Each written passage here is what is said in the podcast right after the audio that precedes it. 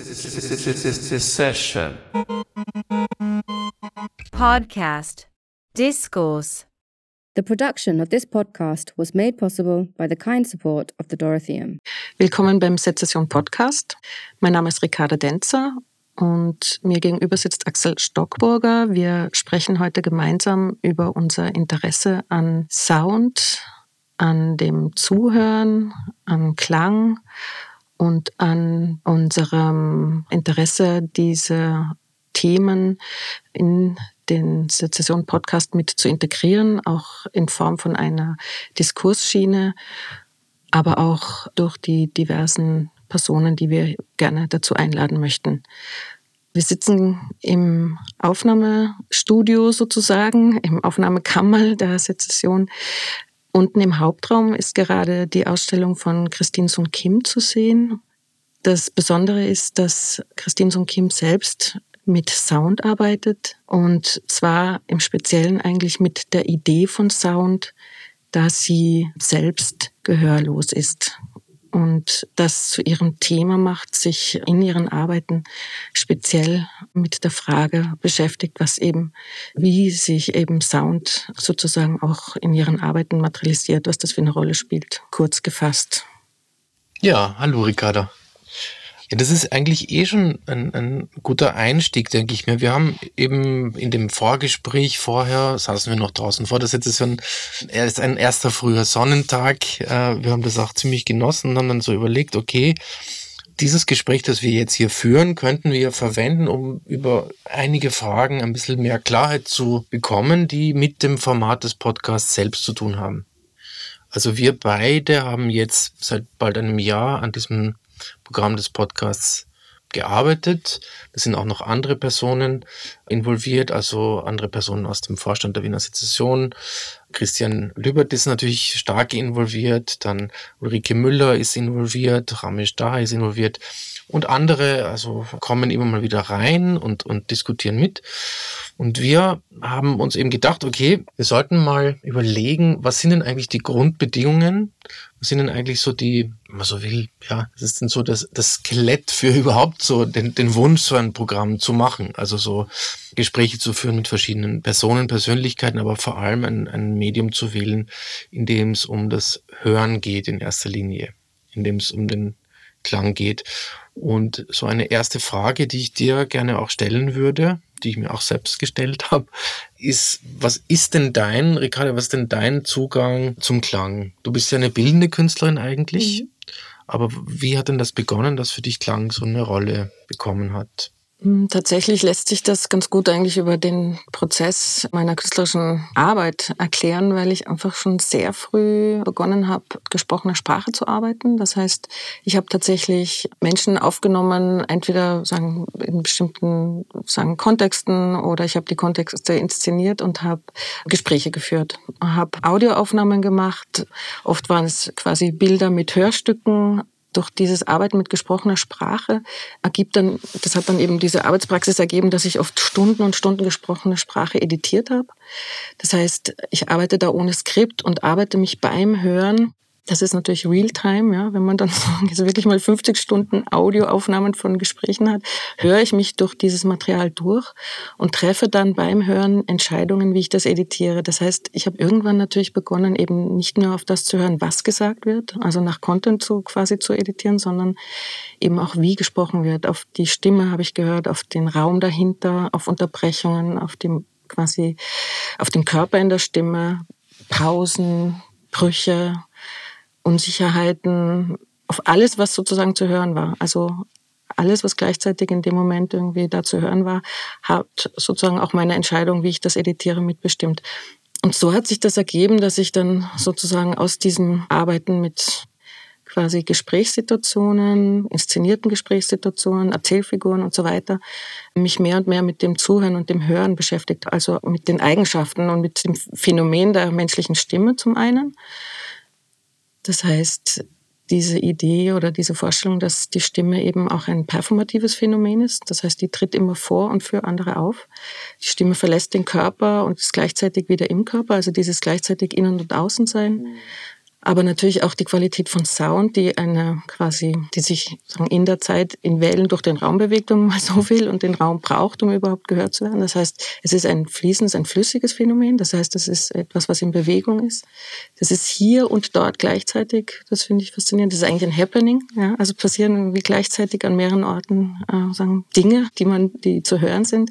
Und ja, das, das, das Feld ist groß. Also da gibt es einfach eine ganz bestimmte Faszination. Und dann eben auch diese Forschung dieser Materialität der Stimme und der Körper in der Stimme, der mich dann auch irgendwie beschäftigt. Darf ich da gleich dazu nach? Waren das, waren das anfangs so dokumentarische Zugänge? Also ging es darum, von Leuten, also etwas über deren Leben, deren Praxis zu hören? Oder, oder hast du da Dinge inszeniert? Oder bei den Gesprächen, die ich geführt habe. Ja, also wie das so begonnen hat, interessiert mich auch. Mhm. Begonnen hat das mit, mit kleinen, quasi, sagen, ich könnte jetzt mal sagen, dokumentarischen Arbeiten, die aber immer sozusagen sowas wie einen Auslöser hatten. Also auch dieses, was löst Erzählen aus, war auch immer irgendwie so ein bisschen die Frage. Also man könnte eigentlich auch sagen, das ist ja auch Teil einer wissenschaftlichen Methode, wenn man so will, ja. Also quasi narrative Interviews oder sagen personenbezogene Interviews und so noch im Studium, ja, also in den Heimatort fahren, in eine kleine Rheinland-Pfälzer, äh, sagen, in ein Dorf und dort mit den Leuten quasi zu sprechen, zu fragen, auf der Suche nach der guten Stube und das als Anlass zu nehmen, eigentlich etwas über dieses dörfliche, sagen, frühere Leben zu erfahren und eigentlich auch etwas über mich, wenn man so will, ja. Und dann geht das weiter mit Menschen, die ich in eine leerstehende Wohnung bringe, die mir anhand von den Leerstellen erzählen, was sie glauben, wer da gewohnt hat. Das heißt, hier ist Fiktion und dieses Lesen von Spuren wird dann zur Erzählung, aber es erzählt natürlich viel über die Menschen selbst ist.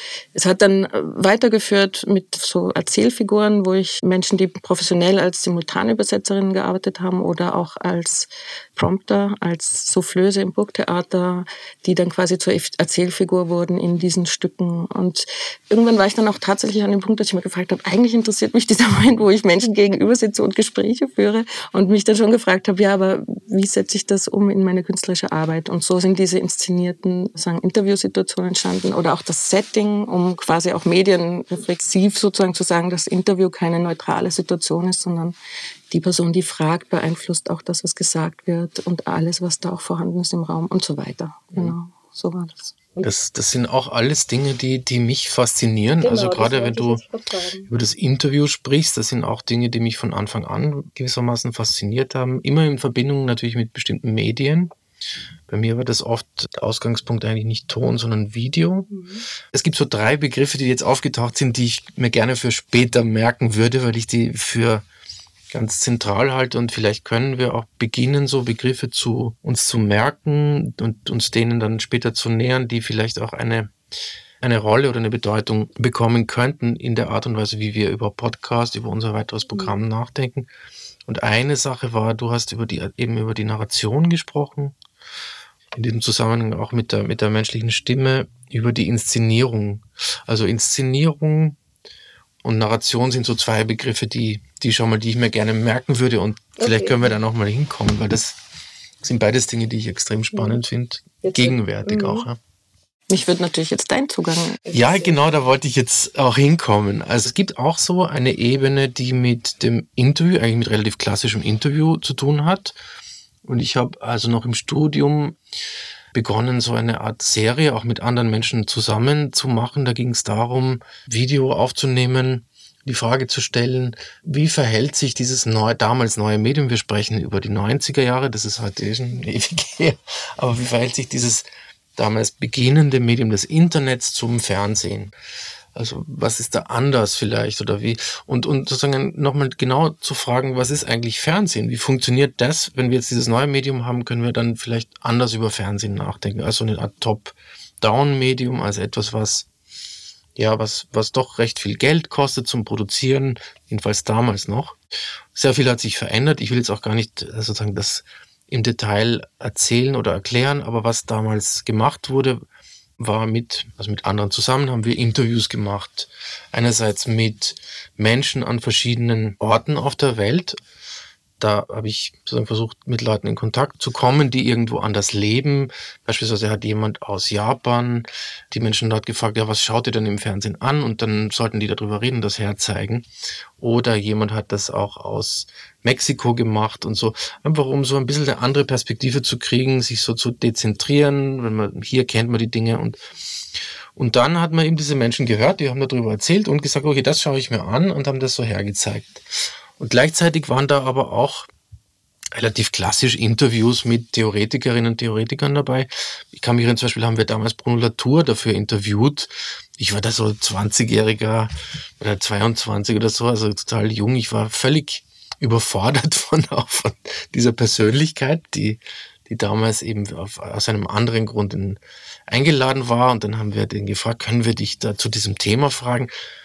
Der hat sich irgendwie gewundert, warum fragen die mich da? Und ich habe da eigentlich nicht so viel dazu zu sagen und so. Aber diese, diese Art und Weise, sich hinzusetzen und Fragen vorzubereiten und dann ein Gegenüber zu haben und Antworten zu bekommen, daraus entsteht ein Dialog, das hat mich damals fasziniert und tut es nach wie vor. Und das ja, hat mich nie losgelassen. Aber es gibt noch eine zweite Sache, die nicht mit der menschlichen Stimme direkt zu tun hat, sondern die ganz stark mit dem Verhältnis zwischen Ton und Bild im Video oder im Film zu tun hat.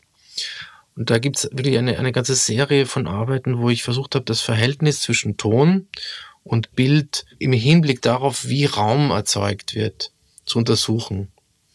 Also da gibt's einen französischen Filmtheoretiker, der sich viel mit Klang beschäftigt hat, den du natürlich auch kennst, Michel Gion, der sich eben mit dieser Frage beschäftigt hat, was ist das für eine Art von ja, Situation, wenn du einen Klang hörst, wenn du einen Film siehst und du hörst einen Klang, du siehst aber nicht, was diesen Klang herstellt, oder?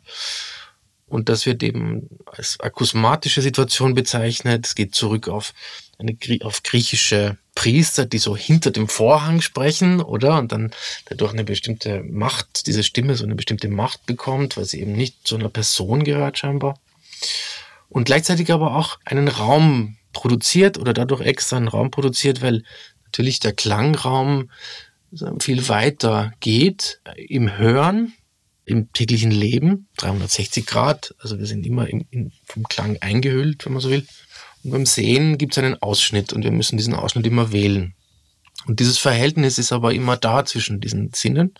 Und der Zusammenhang war für mich immer im Vordergrund auch. Also das Hören sozusagen immer aber auch in Verbindung mit dem, was zu sehen ist in einem Video. Und und dann gibt es tatsächlich auch Arbeiten, wo es nur darum ging, das zu inszenieren, also diese Situation, dass etwas gehört wird, man weiß nicht, was das ist, und dann zeigt die Kamera, was das, was das ist, und dadurch entsteht ein Raum, eine Raumsituation. Und dann habe ich irgendwann mal auch äh, über das geforscht und vor allem darüber, wie das in digitalen Spielen verwendet wird. Also wie Klang Raum produziert in digitalen Spielen. Also wie Klang ja, dich wohin locken kann in einem Spiel oder wie das dir der Klang das Gefühl geben kann, dass du an einem bestimmten, einem großen Ort bist oder einem kleinen Ort bist und wie viel da transportiert wird, das auch unbewusst wahrgenommen wird. Also das vielleicht, was du vorher als Materialität bezeichnet hast, was einem nicht klar ist. Wenn man länger drüber nachdenkt und so überlegt, dann, ja, dann kommt man vielleicht auf sowas drauf, aber in dem Moment, wo man es hört, empfindet man etwas als oh, ein großer Raum, oh, äh, äh, Eigenart, eine hohe Frequenz, irgend, irgendwas vielleicht Gefährliches, irgend, also viele hohe Frequenzen, äh, etwas Raumloses, sol solche Dinge. Ne? Und das hat mich eben begonnen zu faszinieren, was, was man da alles tun kann damit. Also wie man Menschen orientieren kann, wie man mit Emotionen umgehen kann. Mhm und was es auch einfach bedeutet, im täglichen Leben mit Klang konfrontiert zu sein und ganz oft den einfach wahrzunehmen, aber ohne, ohne das bewusst zu tun. Womit wir zu einer Sache kommen, die du auch schon erwähnt hast und vielleicht wäre das ein guter Moment, da weiter zu denken auch, nämlich das Hören oder Zuhören und die Bedeutung des Hörens und Zuhörens. Ich weiß, dass es für dich eine große Rolle spielt.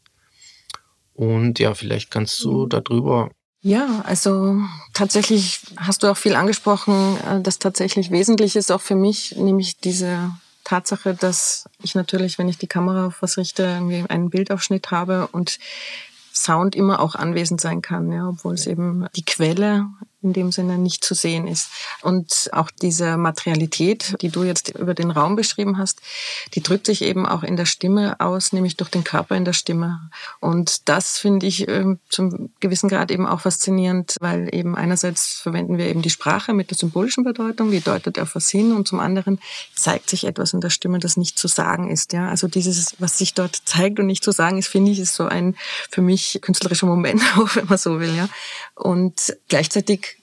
kann ich natürlich auch sagen, es hat mich wahrscheinlich auch beschäftigt, weil ich selbst auch in ganz bestimmten Situationen drängt sich mein Körper auf und ich kann gar nicht mehr sprechen. Also diese Unmöglichkeit zu sprechen, ja, oder die Sätze in der Mitte aufhören und nicht zu Ende sprechen, bis zu dem Moment drüber nachzudenken, dass ich eben mehr in gesprochener Sprache als in Bildern denke und diese Vorstellung, dass mein Denken sozusagen, wenn mein Denken eine Stimme hat, dann hat mein Denken eben auch einen Körper, ja, weil da eben auch ein Körper in der Stimme ist, ja, und sowas fasziniert mich dann sozusagen sozusagen als Möglichkeit, ja, was dann sozusagen dieses, dieses gleichzeitig innen und außen, diese Bewegung von der Stimme eben dann auch heißt, wenn, wenn man so ein sprechendes Denken hat.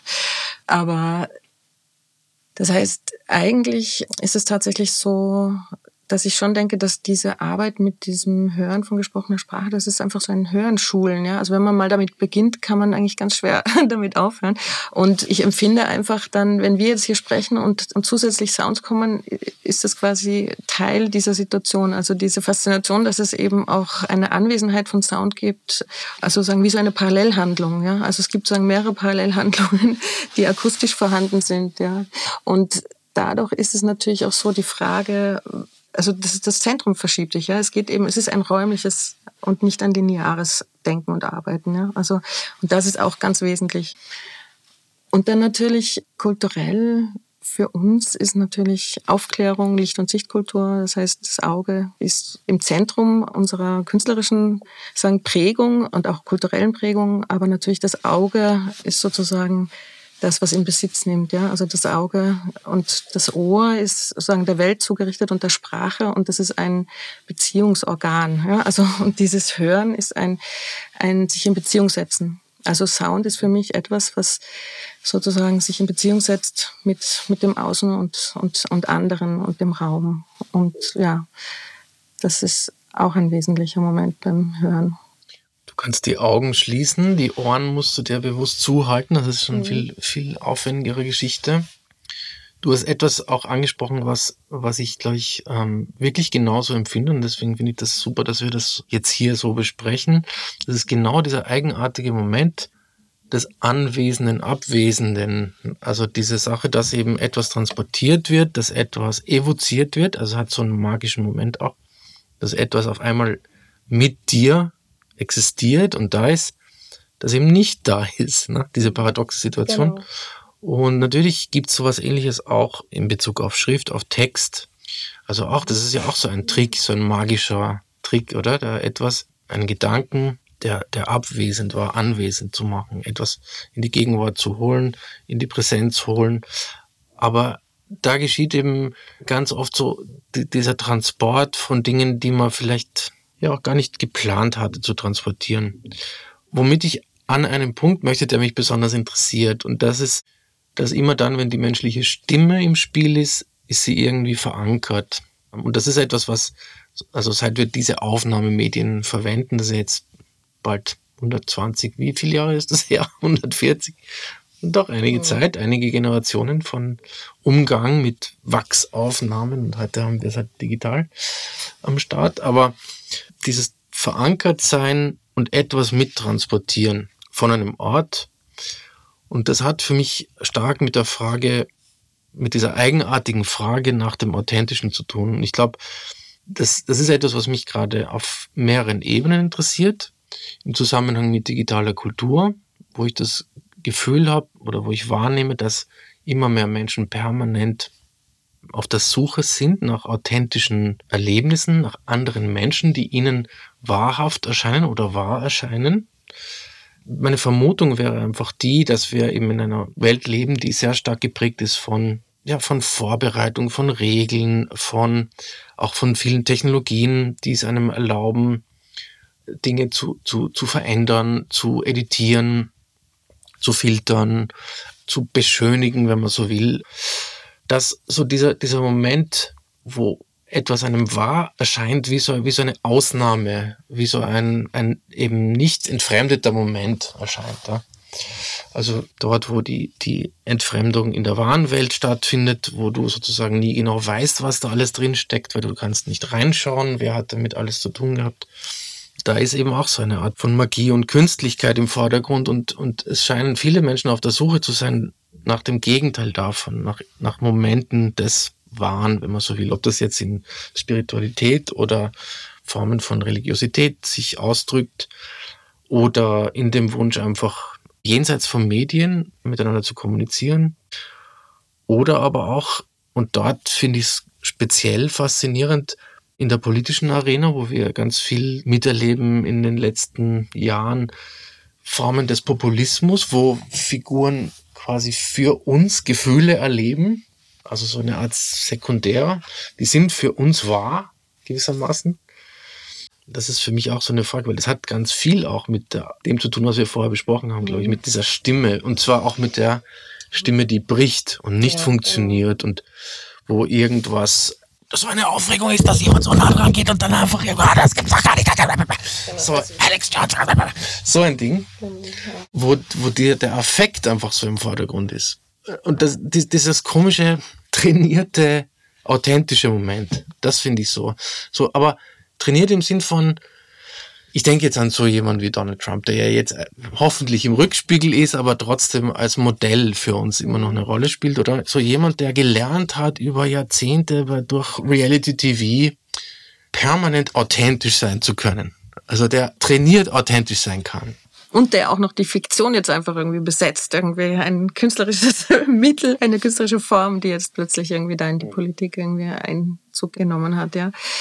Ich meine, das ist schon interessant. Natürlich, äh, wenn man sagt, ja, was zeigt sich da in der Stimme, was, was, was sichtbar wird, das, das ist natürlich so ein Moment der Emotion, ja, der Emotionen, die da sichtbar werden. Aber das existiert eben nicht singulär für sich, ja. Also diese Frage des Authentischen passiert eben im zwischen. Ja? Also das ist sozusagen, das braucht ein Gegenüber, das braucht eine, einen Kontakt. Ja? Also das ist sozusagen nicht ja für sich alleinstehend. Ja? Also und natürlich, ich meine, auch Radiosprecher haben die Stimme raustrainiert. Ja? Und also die nicht die Stimme raus, den Körper aus der Stimme trainiert. Also dieses und diese Emotion, die du da ansprichst in der Politik, das ist eine Form von Inszenierung, ja. Also das ist natürlich auch dessen. Ich denke, man muss auch Acht geben, dass man jetzt nicht irgendwie quasi das, ich würde jetzt nicht sagen, das, das Hören und die Stimme sozusagen wie so ein also Ideal über den, den, den Blick zu stellen oder so überhaupt nicht jetzt so, dass das jetzt was Besseres wäre und uns sozusagen die Welt rettet oder so. Aber ich finde einfach, dass die Idee und dass, dass die Qualität von Sound und, und auch von dem Zuhören und Hören, Hinhören, ja, also Listen, dass das einfach eine Möglichkeit birgt, irgendwie anders sozusagen durch die Welt zu bewegen, die eben nicht eben quasi in Besitz nimmt, sondern das, was du eben auch schon so dieses Mitsein, ja, dieses, das kommuniziert einfach ein, ein gemeinsames mehr als ein singuläres, authentisches, ja. Also das Authentische entsteht für mich da eher im Dazwischen als im Singulären. Also für mich ist es tatsächlich auch deswegen ein mögliches Thema, also Thema im Sinne einer Fragestellung, nicht nur jetzt an den Klang oder an den Klang in der Stimme, wobei da natürlich ein, ein spezieller Ort ist vielleicht, wo sowas inszeniert werden kann. Und es ist, glaube ich, wirklich faszinierend, Tonaufnahmen von nicht mehr lebenden Menschen zu hören. Also es gibt etwas in der Aufnahme, das da mittransportiert wird von einem Ort, von einer Zeit. Mhm. Ein, ein Kernel of Reality, so ein, ein Moment, der zum Zeit der Aufnahme eben mit, mitschwingt, mitkommt und so, der unglaublich spannend ist. Ich, ich denke an eine Art von Anker, eine Art Verankerung in einem Moment, in dem Moment der Aufnahme, mhm. wo auch das, natürlich diese ganze technologische Umgebung dazugehört. Ich will eigentlich über das hinaus und das weiterdenken, weil ich so ein bisschen die Vermutung habe, dass eine der, also aus meiner Perspektive jedenfalls eine der zentralen Aufgaben dessen, was Künstlerinnen und Künstler im Moment leisten können, was, was sie auf eine ganz bestimmte Weise, wenn sie das wollen, äh, gut tun können. Genau sowas ist also Momente freizulegen, zu dokumentieren, zu finden, zu inszenieren, die einem wahr oder wahrhaft erscheinen. Also wahr einfach im Sinn von nicht vorprogrammiert, nicht durch eine, ein bestimmtes gesellschaftliches Regelsystem komplett vorgegeben, durchorganisiert, sondern ja, Menschen, die, die versuchen, leben im Unterschied zu dem, was, was man erlebt oder was die Welt oder das soziale oder das, der ökonomische Raum, der politische Raum, alles rundherum an Auswirkungen auf Individuen hat, das festzuhalten, was da entstehen kann. Ja. Auch da geht es um so ein, eben eine, eine, eine Konzeption und eine Idee vom, vom Authentischen, vom Wahren. Mir ist natürlich bewusst, wie problematisch dieser Begriff ist. Mhm. Also, dass der natürlich immer auch mit einer Gemachtheit zu tun hat oder mit, dass es da auch eine künstliche Dimension gibt und so weiter. Aber ich bin überzeugt, dass das was ist, was zumindest zum Betätigungsfeld der Kunst ganz wesentlich dazugehört, Momente des Wahren zu schaffen. Also ich kann nachher auch noch ein paar Beispiele, die, ja. wo ich denke, dass das wirklich deutlich wird, sagen. Ich meine, das sind so wahnsinnig große Begriffe und ich halte mich da eher zurück. Die Frage des Authentischen und des Wahren treibt mich gar nicht so um. Also ich denke auch, was äh, sehr, äh, also eben auch eine ganz bestimmte Künstlichkeit, wenn die mich in irgendeiner Art und Weise berührt, ja, ist es für mich wahr. Ja, also das ist sozusagen das künstliche, kreierte, ist für mich so wahr wie das gefundene äh, sozusagen uninszenierte. Ja, also ich sehe da nicht so ein, also das das gehört für mich zusammen. Ja, also es geht da irgendwie nicht das Wahrsein eben in sich, sondern es ist eher so, ja, wenn da irgendwas zum Ausdruck kommt, das mich sozusagen aus meiner üblichen Wahrnehmung reißt, dann löst das schon irgendwie eine Form aus, die mich woanders hinbringt, ja. Also, und das entsteht zwischen der Quelle und mir, die das wahrnimmt deswegen würde mich schon interessieren, ja, in welche Richtung du da denkst. Ja, also nur mhm. als so quasi als Gegensatz zu dem was steht für dich da dem gegenüber? Also dieses Bedürfnis nach warmem, authentischem, dem steht sozusagen das Kreierte, die AI, die, die quasi Determiniertheit durch Algorithmen und diese Dinge gegenüber. Also kann es das sein? Aber ich meine, Algorithmen sozusagen, es wird etwas, es zeigt sich was, ja. Also ich meine, ich bin, das ist viel mehr dein, dein Feld, aber es ist, das kommt mir vor so ein bisschen wie, ja, das, das Unbewusste ähm, wirkt auch, ohne dass wir, dass wir uns dessen bewusst sind, ja. So, also ich will mich nicht davor fürchten müssen, ja, sagen wir so. Das ist vielleicht ganz wichtig zu sagen, wenn, wenn ich sag wahr oder authentisch und solche großen Begriffe, du hast völlig recht, das sind, das sind riesige, schreckliche Begriffe da. Aber ich meine auf keinen Fall sowas wie Wahrheit oder Wahrheitswerte im Sinn der Logik zum Beispiel. Oder ich meine auch nicht sowas wie der Begriff der Veritas oder so, wenn es um Wissenssysteme geht. Was ich meine, ist eher so eine, der deutsche Begriff ist vielleicht Echtheit, ich weiß es nicht, ja. Also tatsächlich. Wahrhaftigkeit. Wahrhaftigkeit ist natürlich, äh, das klingt also äh, sehr Wahrhaftig problematisch. Schwierig. Wahrhaftig, schwierig. Aber worum es mir geht, ist, dass, dass ich glaube, dass es etwas ist, was man besser verstehen kann, wenn man es kurz schließt mit der Frage, also gerade auch in der, in der Gegenwartskunst, wenn man so will, also bei den, dem Ort, wo, wo wir uns hier bewegen oder wo wir versuchen, Beispiele zu entdecken, verschiedenste Beispiele als Vorstand mhm. zu finden und zu zeigen. Nämlich die Frage nach dem Phantasma der Autonomie. Also dieser Idee, dass es in der Gegenwartskunst oder natürlich in der Kunst der Moderne beginnt, das, wenn man so will, davor stellt sich vielleicht die Frage anders. Diese Idee, dass die Kunst sich selbst Regeln geben könnte, die irgendwie zumindest im Widerstreit oder, oder jenseits dessen, was andere determinierende Faktoren in der Gesellschaft wären. Ja, ob das jetzt die Religion ist, die lange Zeit den Inhalt der Kunst oder auch die Form bestimmt hat oder Mäzene oder also heute wäre es sicherlich sowas wie der Markt, der sowas bestimmt. Aber es können auch ganz andere gesellschaftliche Systeme sein, die sozusagen Ansprüche haben. Also wir sind ja alle nicht alleine, sondern wir sind ja permanent gefangen, wenn man so will oder zumindest in Berührung mit ganz vielen Systemen, die, die das, was wir tun können, beeinflussen, die, die uns mitdeterminieren, in positiver und negativer Weise. Das ist ja jetzt wirklich nicht eine rein, anders formuliert, gibt es da auch eine, eine höchst problematische Variante des Autonomen in der, in der klassischen westlichen Moderne, die natürlich extrem männlich gedacht ist und einfach daher kommt, dass man über die anderen nicht nachdenken muss, ja? dass die einfach nicht vorkommen, dass nur ein bestimmtes heroisches Subjekt da herumläuft und alles andere ist eben ausgeblendet und unsichtbar. Nichtsdestotrotz gibt's eine Phantasma, eine Wunschvorstellung davon, in der Kunst Orte zu haben, die sich der Determiniertheit auf eine bestimmte Weise entziehen können. Und auf diese Weise was, eine, eine, eine eigenständige Wahrheit zu produzieren, eine eigene Wahrheit, die anderen Wahrheiten, mit anderen Wahrheiten korrespondiert, aber eben nicht die gleiche ist und sie nicht daraus ergibt automatisch.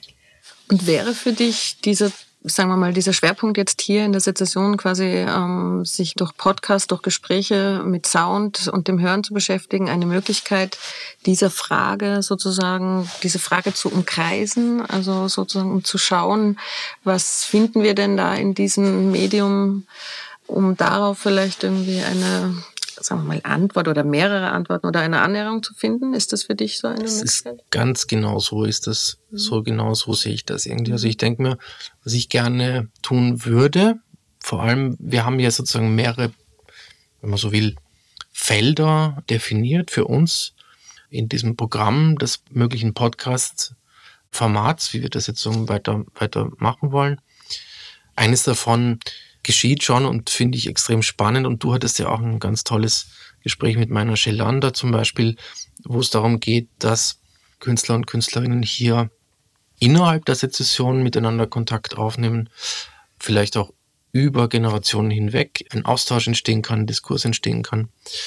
Dann gibt es natürlich als zweites großes Feld die Gespräche mit den Künstlerinnen, die, die jeweils aktuell ausstellen und die, also, wo ich auch sagen muss, finde ich absolut großartig und lerne jedes Mal was Neues dazu, wenn ich da zuhöre. Und wir beginnen eben jetzt, das ist ja auch, dem liegt ja jetzt unser Gespräch auch zugrunde, mhm.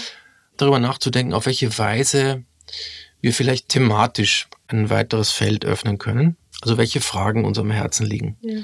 was wir gerne besprechen wollen. Und ich würde gerne genau dieses Thema der, ja, der Fantasie des Autonomen in der Kunst besprechen und gerne mit Menschen, die darüber nachdenken und schreiben, aber gerne natürlich auch mit Menschen, die Kunst produzieren. Ich glaube, dass sich in diesem komplexen Problem ganz viel verbirgt. Und zwar viel verbirgt in Bezug auf unsere Gegenwartsexistenz unter den Bedingungen digitaler Kultur, also was du vorher angesprochen hast. Das Leben mit Algorithmen, das Leben mit Regelsystemen, mit Systemen, die einen permanent anleiten, nudging, die einen so stupsen, bestimmte Sachen zu tun oder auch nicht zu tun und so und die, die sehr, sehr intelligent programmiert sind, so dass wir das gar nicht so mitkriegen, dass wir das da und also wir sind sozusagen dem ausgesetzt. Also was heißt denn Autonomie unter solchen Bedingungen? Aber natürlich auch die Frage, gab es jemals diese, diese Autonomie in der Kunst, von der da immer gesprochen wird? War nicht das immer, war es nicht immer eine, ein Problem von Klasse? Also dass nur die freier sind, die einfach Geld haben? Und die aristokratisch auf die Welt kommen oder die, die eben nicht arbeiten müssen, die nicht, die sie nicht den Freiraum erst schaffen müssen, um überhaupt über sowas nachzudenken. Ich glaube, viel lässt sich an das andocken. Na, das ist also ganz wichtige Fragen und auch super spannend. Es ist interessant, dass du das eben über diesen Autonomiebegriff reinbringst. Für mich wäre eben die Möglichkeit, hier mit dem Podcast und mit diesem Schwerpunkt ähm, zu arbeiten, sich diesen Fragen zu stellen und zu schauen, eben auch mit Menschen zu sprechen, die sich eben mit ganz bestimmten gesellschaftspolitischen Fragen meinetwegen zum Beispiel beschäftigen, aus den Sound Studies kommend. Ja? Also wo eben auch genau eben gefragt wird, das reicht von nicht nur die Stimme der Tiere, ja, aber wer hört denn dazu im Tierreich? Ja, das sind immer die Weibchen, ja. Und wieso irgendwie ist das sozusagen, was bedeutet das dann, ja? Oder was heißt die Frage nach Gerechtigkeit und, und Sound, ja? Und solche ganz bestimmten gezielten sozusagen Begriffe, meinetwegen auch die und wie das sich dann eben auch in diesem hörenden Zugang eigentlich nochmal vielleicht anders darstellt. Ja, ich meine, es gibt ja auch hier im Haus gab es eine Ausstellung von Lawrence Abu Hamdam, der ja auch ganz viel irgendwie mit diesen Themen gearbeitet hat, mit dem Medium des Hörens und so. Also ganz wichtig auch als, als Möglichkeit, da einen Einstieg zu finden. Bis zu, ja, also tatsächlich finde ich das super spannend irgendwie, also das tatsächlich zu fragen. Ich bin dann gespannt, wie sich das dann mit der Autonomie dann darstellt. Also nochmal, ich bin wirklich davon überzeugt, dass es nur so ein Aufhänger ist, um verschiedenste Probleme rundherum ja. zu dis diskutieren ja, zu können. Sehr spannend. Also nicht als ein Ziel, wenn man so will. Mhm. Vielleicht kann es das nicht mehr sein. Ich glaube sogar, dass das Problem ist, dass ganz oft, und die Kritik ist ja schon oft formuliert worden, seit den 70er Jahren auch wird die formuliert, was wäre denn die politische Dimension künstlerischer Arbeit, wenn diese Autonomie so total im Vordergrund wäre? Also geht es nicht vielmehr darum, drüber nachzudenken, wie die Verbindungen in, in die Gesellschaft hinein stattfinden. Ne? Ja, aber auch, wo wir als Künstler und Künstlerinnen in langer Tradition selbst dazu beisteuern, einen Prozess, nennen wir mal, zu strukturieren, ein System uns zu überlegen, um es überhaupt als Kunst wahrzunehmen. Ja? Also ich denke, das ist ja auch Teil unserer Möglichkeiten, Systeme und Regelwerke meinetwegen innerhalb der Kunst sagen, zu erfinden. Ja, 433 zum Beispiel, um dann alles, was innerhalb dieses Rahmens passiert, als Kunst zu deklarieren. Ja? Das ist sozusagen auch Teil einer Arbeitsweise womit du natürlich ein ganz, ganz wesentliches Feld ansprichst, das wir noch gar nicht, zumindest jetzt hier in unserem Gespräch noch gar nicht im Blick hatten. Und das ist natürlich die gesamte lange Tradition der Arbeit mit Klang, also auch in dem klassischeren Sinn, wo es um Komposition geht, um Kompositionssysteme geht, um dieser Überschneidungsbereich zwischen Musik, ganz einfach, und Sound und Soundproduktion und äh, Scoring auch Scores. in der Ausstellung von ja.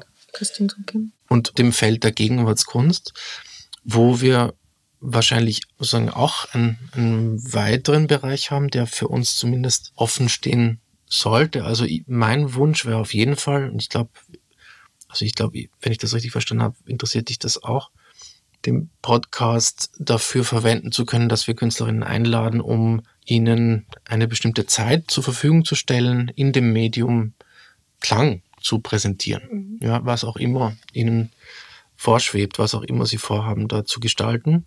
Also tatsächlich das jemanden zu übergeben mhm. als, als Format, als mhm. Form.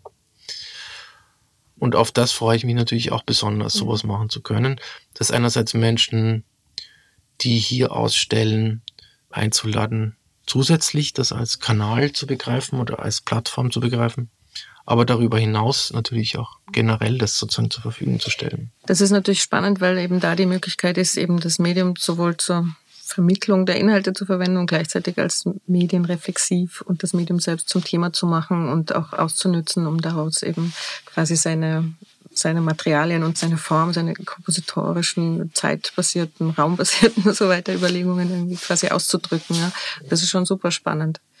Und ich meine, tatsächlich ist es ja auch interessant zu sehen, es passieren ja an verschiedenen Orten in der Stadt auch, ähm, sagen, gibt es ja Orte, die sich ganz konkret irgendwie auch mit der Klangkunst beschäftigen, wie die Tonspur ist ganz wichtig irgendwie. Und auch sozusagen ganz wichtig ist auch das Kunstradio, das quasi ein Netzwerk hat weltweit. Das ist wirklich ganz wesentlich und ganz wichtig für ganz viele Menschen, die quasi Radio als den Ort ihrer Veröffentlichung wählen, aber auch als ihre Arbeiten quasi zu entwickeln. Also das ist für die, ja, also hier merkt man einfach, dass, dass dieses, diese Beschäftigung mit Sound ganz klar transdisziplinär ist und da kommen einfach ganz viele Felder zusammen, ja, bis zu eben Sound im Film, Klang und Schrift, Text und Schrift, bis, ja, das Scoring, Graphical Scores, für mich geht es dann eben auch weiter mit tatsächlich Klang in digitalen Spielen, ja. was für mich ein ganz ja. zentrales Thema war. Und jetzt natürlich auch die Frage, was heißt sogenannte künstliche Intelligenz im Umgang mit Klang und Klangproduktion, muss ich das immer irgendwie so, mhm. glaube ich, einklammern, weil, mhm. weil dieser Begriff natürlich höchst problematisch ist. Mhm. Aber da wird sehr viel behauptet und da geht es natürlich auch darum, sozusagen Klänge für Individuen und sehr individuelle Momente zu gestalten die im Moment produziert werden und auf bestimmten Parametern aufbauen und so weiter. Aber es ist eine, also ideologisch auch ein eigenartiges und vielleicht problematisches Feld und spannend, äh, da dran zu sein. Vielleicht sollten wir, weil wir da gerade nachdenken, in einem weiteren Gespräch auch Menschen einladen, die diese Erfahrung haben. Also wenn du gerade ansprichst, das Kunstradio, das wäre vielleicht sinnvoll oder auch den Echoraum oder oder natürlich auch Klang vor, also wirklich ja, die Vielfältigkeit. So die Vielfältigkeit, die vor Ort da ist. Und vielleicht mhm. können wir eine Runde organisieren und mhm. beginnen da auch zu fragen, was vielleicht auch so, also das wäre eine Frage, die mich dann interessieren würde, was vielleicht so ein historischer Blick auf die Beschäftigung mit diesen Phänomenen zutage fördern kann. Also Menschen, die lange Zeit mit Radio, mit Klang, mit Klang im Kontext der Kunst arbeiten, welche Veränderungen nehmen die wahr? Was ist in den letzten 20 Jahren geschehen? Was waren mhm. so grobe oder gibt es vielleicht auch gar nichts, was sich da so. Aber das sind so Fragen, die mich interessieren. Also ich, ich stelle mir die Frage auch permanent selbst. Was ist denn eigentlich wirklich anders geworden? Ist was anders geworden oder nicht? Also diese historische Dimension. Mhm. Im Feld der Kunst? Im, Im Feld der Kunst, aber ich frage mich ganz oft, weil das für mich einfach ein ganz zentrales Thema in meiner Arbeit ist, also künstlerisch und forschend, dieser, ja, wenn man so will, Paradigmenwechsel mhm. hin zu einer digitalen Kultur also mit allem, was davor existiert hat, hin zu einer digitalen mhm. Kultur. Und das sind ganz viele Dinge, die sich da abbilden. Das eine ist, dass ich mich erinnern kann, Platten zu sammeln und das mit Vinyl zu tun zu haben, Materialität von Vinyl und auch was da abgeht. Das ganze Universum der Schallplatte und so. Die Kratzer die Wiederholung Alles, immer der gleichen Stelle. Ja, auch natürlich die Bilder und die Booklets die Cover. und die Cover und alles, was da so ist und wie man durchblättert, wenn man welche sucht. DJing, die Clubs, ja. Die, die ganze Kultur rundherum mhm. und das Verschwinden davon in meinem Leben jetzt. Also ich schaue das jetzt wirklich individuell an und irgendwann landest du dann bei Streaming-Services und irgendwie gibt es so eine Verflüchtigung. Also du musst sozusagen, wenn du, wenn du auf so ein Archiv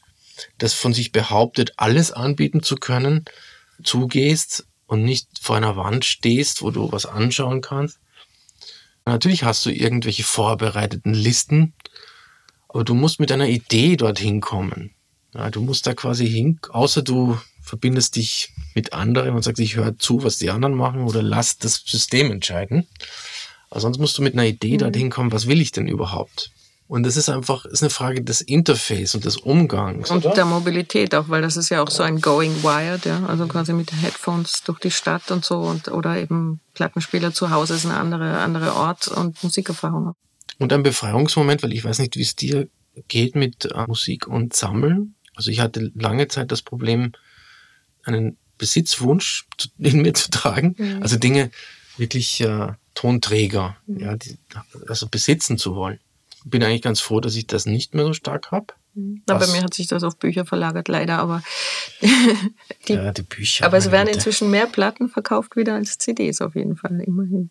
Da gab es immer so Zuständigkeiten in meinem Leben, genau. Aber Platten sammeln, ja, das.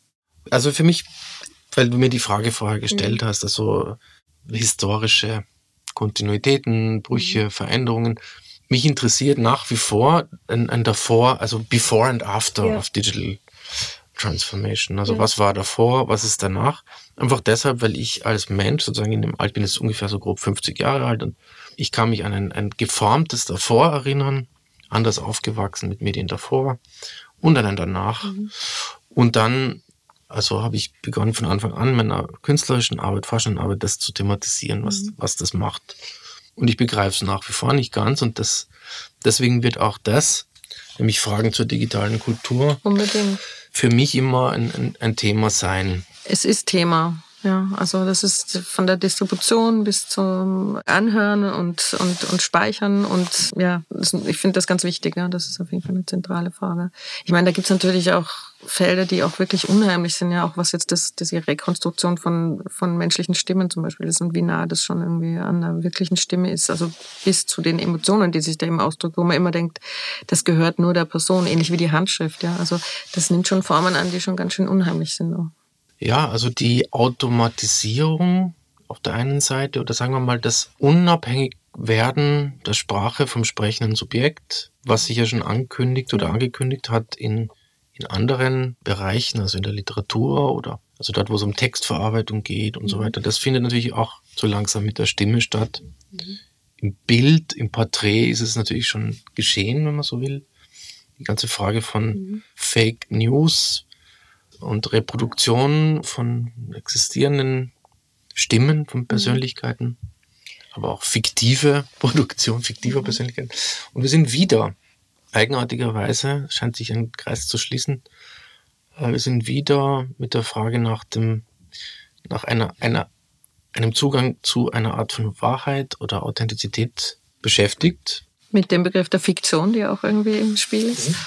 Ich denke, das ist die Möglichkeit, wirklich über dieses Medium irgendwie sich diesen wirklich wichtigen Fragen zu nähern. Auch. Wir haben jetzt zwei Begriffe, die, oder eigentlich drei größere Felder, von denen wir sagen, die interessieren uns. Wir hatten in unserem Vorgespräch noch ein paar andere Begriffe formuliert. Ich weiß nicht, wie weit wir da noch drauf eingehen wollen. Also was hier steht für mich ist Performativität. Und das ist natürlich nach wie vor, mhm. finde ich, das eine spannende ja. Fragestellung, Fragestellung nach dem Performativen. Vielleicht nur ganz kurz, wie ich das sehe oder warum mich das interessiert im Kontext von Gegenwartskunst. Das hat für mich auch was mit digitaler Kultur zu tun, nämlich damit, dass in gewisser Weise jedes digitale File in einem Maschinenkontext in immer neu performt wird. Also dass eigentlich ein Bild anschauen auf einem Telefon oder einem, einem Computer oder gegenwärtigen digitalen Gerät, iPad, was immer ein Device, eine Art Performance ist. Da gibt es einen Code und dann wird etwas aufgeführt. Dieser Code bestimmt, wie dieses Bild, dieser Ton, dieses vielleicht ein Video, wie das aussieht. Das hat eine performative Dimension. Und das ist wirklich fundamental anders als, als ein Zugang zu analogen Medien, die nicht auf die gleiche Weise immer neu entstehen. Immer in dem Moment für uns entstehen, wo wir sie betrachten. Und auch da tauchen viele Fragen. Das heißt, die performen eigentlich ununterbrochen und es ist eine Frage, ob wir es wahrnehmen oder nicht. Ja? ja. Also, aber was unterscheidet das jetzt zum Beispiel von der Wirklichkeit um uns herum? Ja? Also, die müssen wir auch wahrnehmen, um sie quasi als, um sie als existierend sozusagen äh, zu erkennen, sagen wir mal so. Aber ich weiß gar nicht, ob ich diese Diskussion mit dir jetzt führen kann, aber ich würde irrsinnig gern mehr darüber wissen, ja. Weil mich interessiert natürlich irgendwie dieses, diese Performativität auch total, ja. Also dieser Aufführungscharakter, ja. Auch im Zusammenhang mit Sound und Stimme, ja. Ähm, und tatsächlich, weil ich mich eben frage, was unterscheidet es denn, wenn ich mich hörend durch die Welt bewege? Auf die Art und Weise, wie ich mich, wie ich Entscheidungen treffe, was ich wahrnehme, wie ich mich, ja, also wo ich abbiege und, und äh, wie verändert das irgendwie meine, meine Art und Weise, irgendwie auch künstlerisch zu arbeiten tatsächlich, ja. Und aber auch politisch ja, oder gesellschaftspolitisch. Also das, das würde mich auch noch interessieren.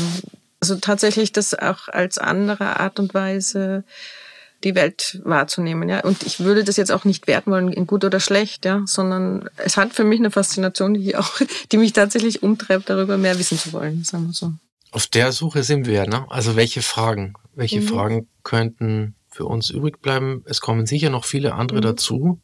Wir sind jetzt auch nur zu zweit hier. Es gibt mehr Menschen, die diesen Podcast machen, die dem zuarbeiten, die die Fragen stellen in dem Kontext. Ich finde die Frage großartig. Was unterscheidet einen hörenden Zugang von, von anderen, von Sehenden, von anderen Zugängen? Die Sache mit der Performativität im Digitalen, was mich daran fasziniert, ganz kurz mhm, gefasst, also wirklich nur in, einen Satz, und das kann man auch nur als Frage formulieren. Ich glaube, ich habe noch nicht mir klar drüber, sondern das irritiert mich, ist die Tatsache, dass Dinge im Moment für ein Individuum maßgeschneidert werden können. Und dass dadurch andere Dinge entstehen, als wenn da etwas ist, das vorher überlegt worden ist und das, das länger existiert und das auch eine andere Zeitlichkeit hat, dadurch, dass Menschen vor 50 Jahren einer Sache gegenüber treten, einem Ding, einem Bild, einem Objekt oder irgendwas und in vielleicht 50 Jahren das nochmal tun können. Also eine andere mhm. Gemeinschaft entsteht vielleicht. Also philosophisch gesehen will ich da überhaupt nicht hin. Ich will jetzt nicht an den Ort dieses Problems. Gibt es eine Realität unabhängig von dem Betrachtenden und so weiter. Also diese ganzen Probleme des, des Idealismus oder nicht, mhm. das braucht man eigentlich gar nicht, um das zu denken. Es ist schon eigenartig genug, vielleicht ganz abschließend, weil das für mich so ein super mhm. Beispiel ist. Also habe ich für, so begreife ich nach wie vor für mich den Paradigmenwechsel vom analogen zum digitalen, wenn man so will. Also früher hatten wir Landkarten und haben uns mit dem Finger, wenn wir irgendwo uns bewegt haben in der Welt, auf einer Landkarte bewegt. Die Karte war fix und die war für alle gleich. Also die anderen um die Karte herum konnten die anschauen, sich damit orientieren. Und was wir jetzt haben mit, mit digitalen Systemen ist, wir sind fix und um uns herum wird eine Karte aufgebaut, die sich permanent bewegt. Und für mich ist das ein gutes Beispiel dafür, was mir auch sozusagen Sorgen macht oder Angst einjagt teilweise, was mich aber auch fasziniert und unglaubliche Möglichkeiten bereithält. Danach möchte ich Mhm. fragen. Ich muss nur schmunzeln, weil mir fällt eine von diesen Serien, ja, irgendwie auch wenn man verloren gehen will, I can't get lost, ja, weil irgendwie durch die, also man kann immer geortet werden, ja, irgendwie. Das wird rundherum gebaut. Hm, Na, spannend. Das gibt mir zu denken. Es wird rundherum gebaut. Und was heißt Ware unter diesen Bedingungen auch? Aber ich glaube, da gehen wir heute gar nicht mehr hin. Vielleicht. Ich sehe gerade, dass wir uns jetzt eine Stunde miteinander unterhalten haben. Mhm. Es hat mir wirklich Spaß gemacht. Mir auch. Also echt auch vielen Dank, dass, Ja. du, dass wir das heute Danke machen dir. konnten. Wenn, wenn euch das auch interessiert, dann bitte subscribt uns und äh, bleibt dabei. Es wird weitere Folgen geben, die sich mit solchen Fragen beschäftigen. Hoffentlich auch sehr bald künstlerische Beiträge. Schön. Dankeschön, Axel. Danke dir. Tschüss. Ciao. Ciao, ciao. Session. Podcast. Discourse. The production of this podcast was made possible by the kind support of the Dorotheum.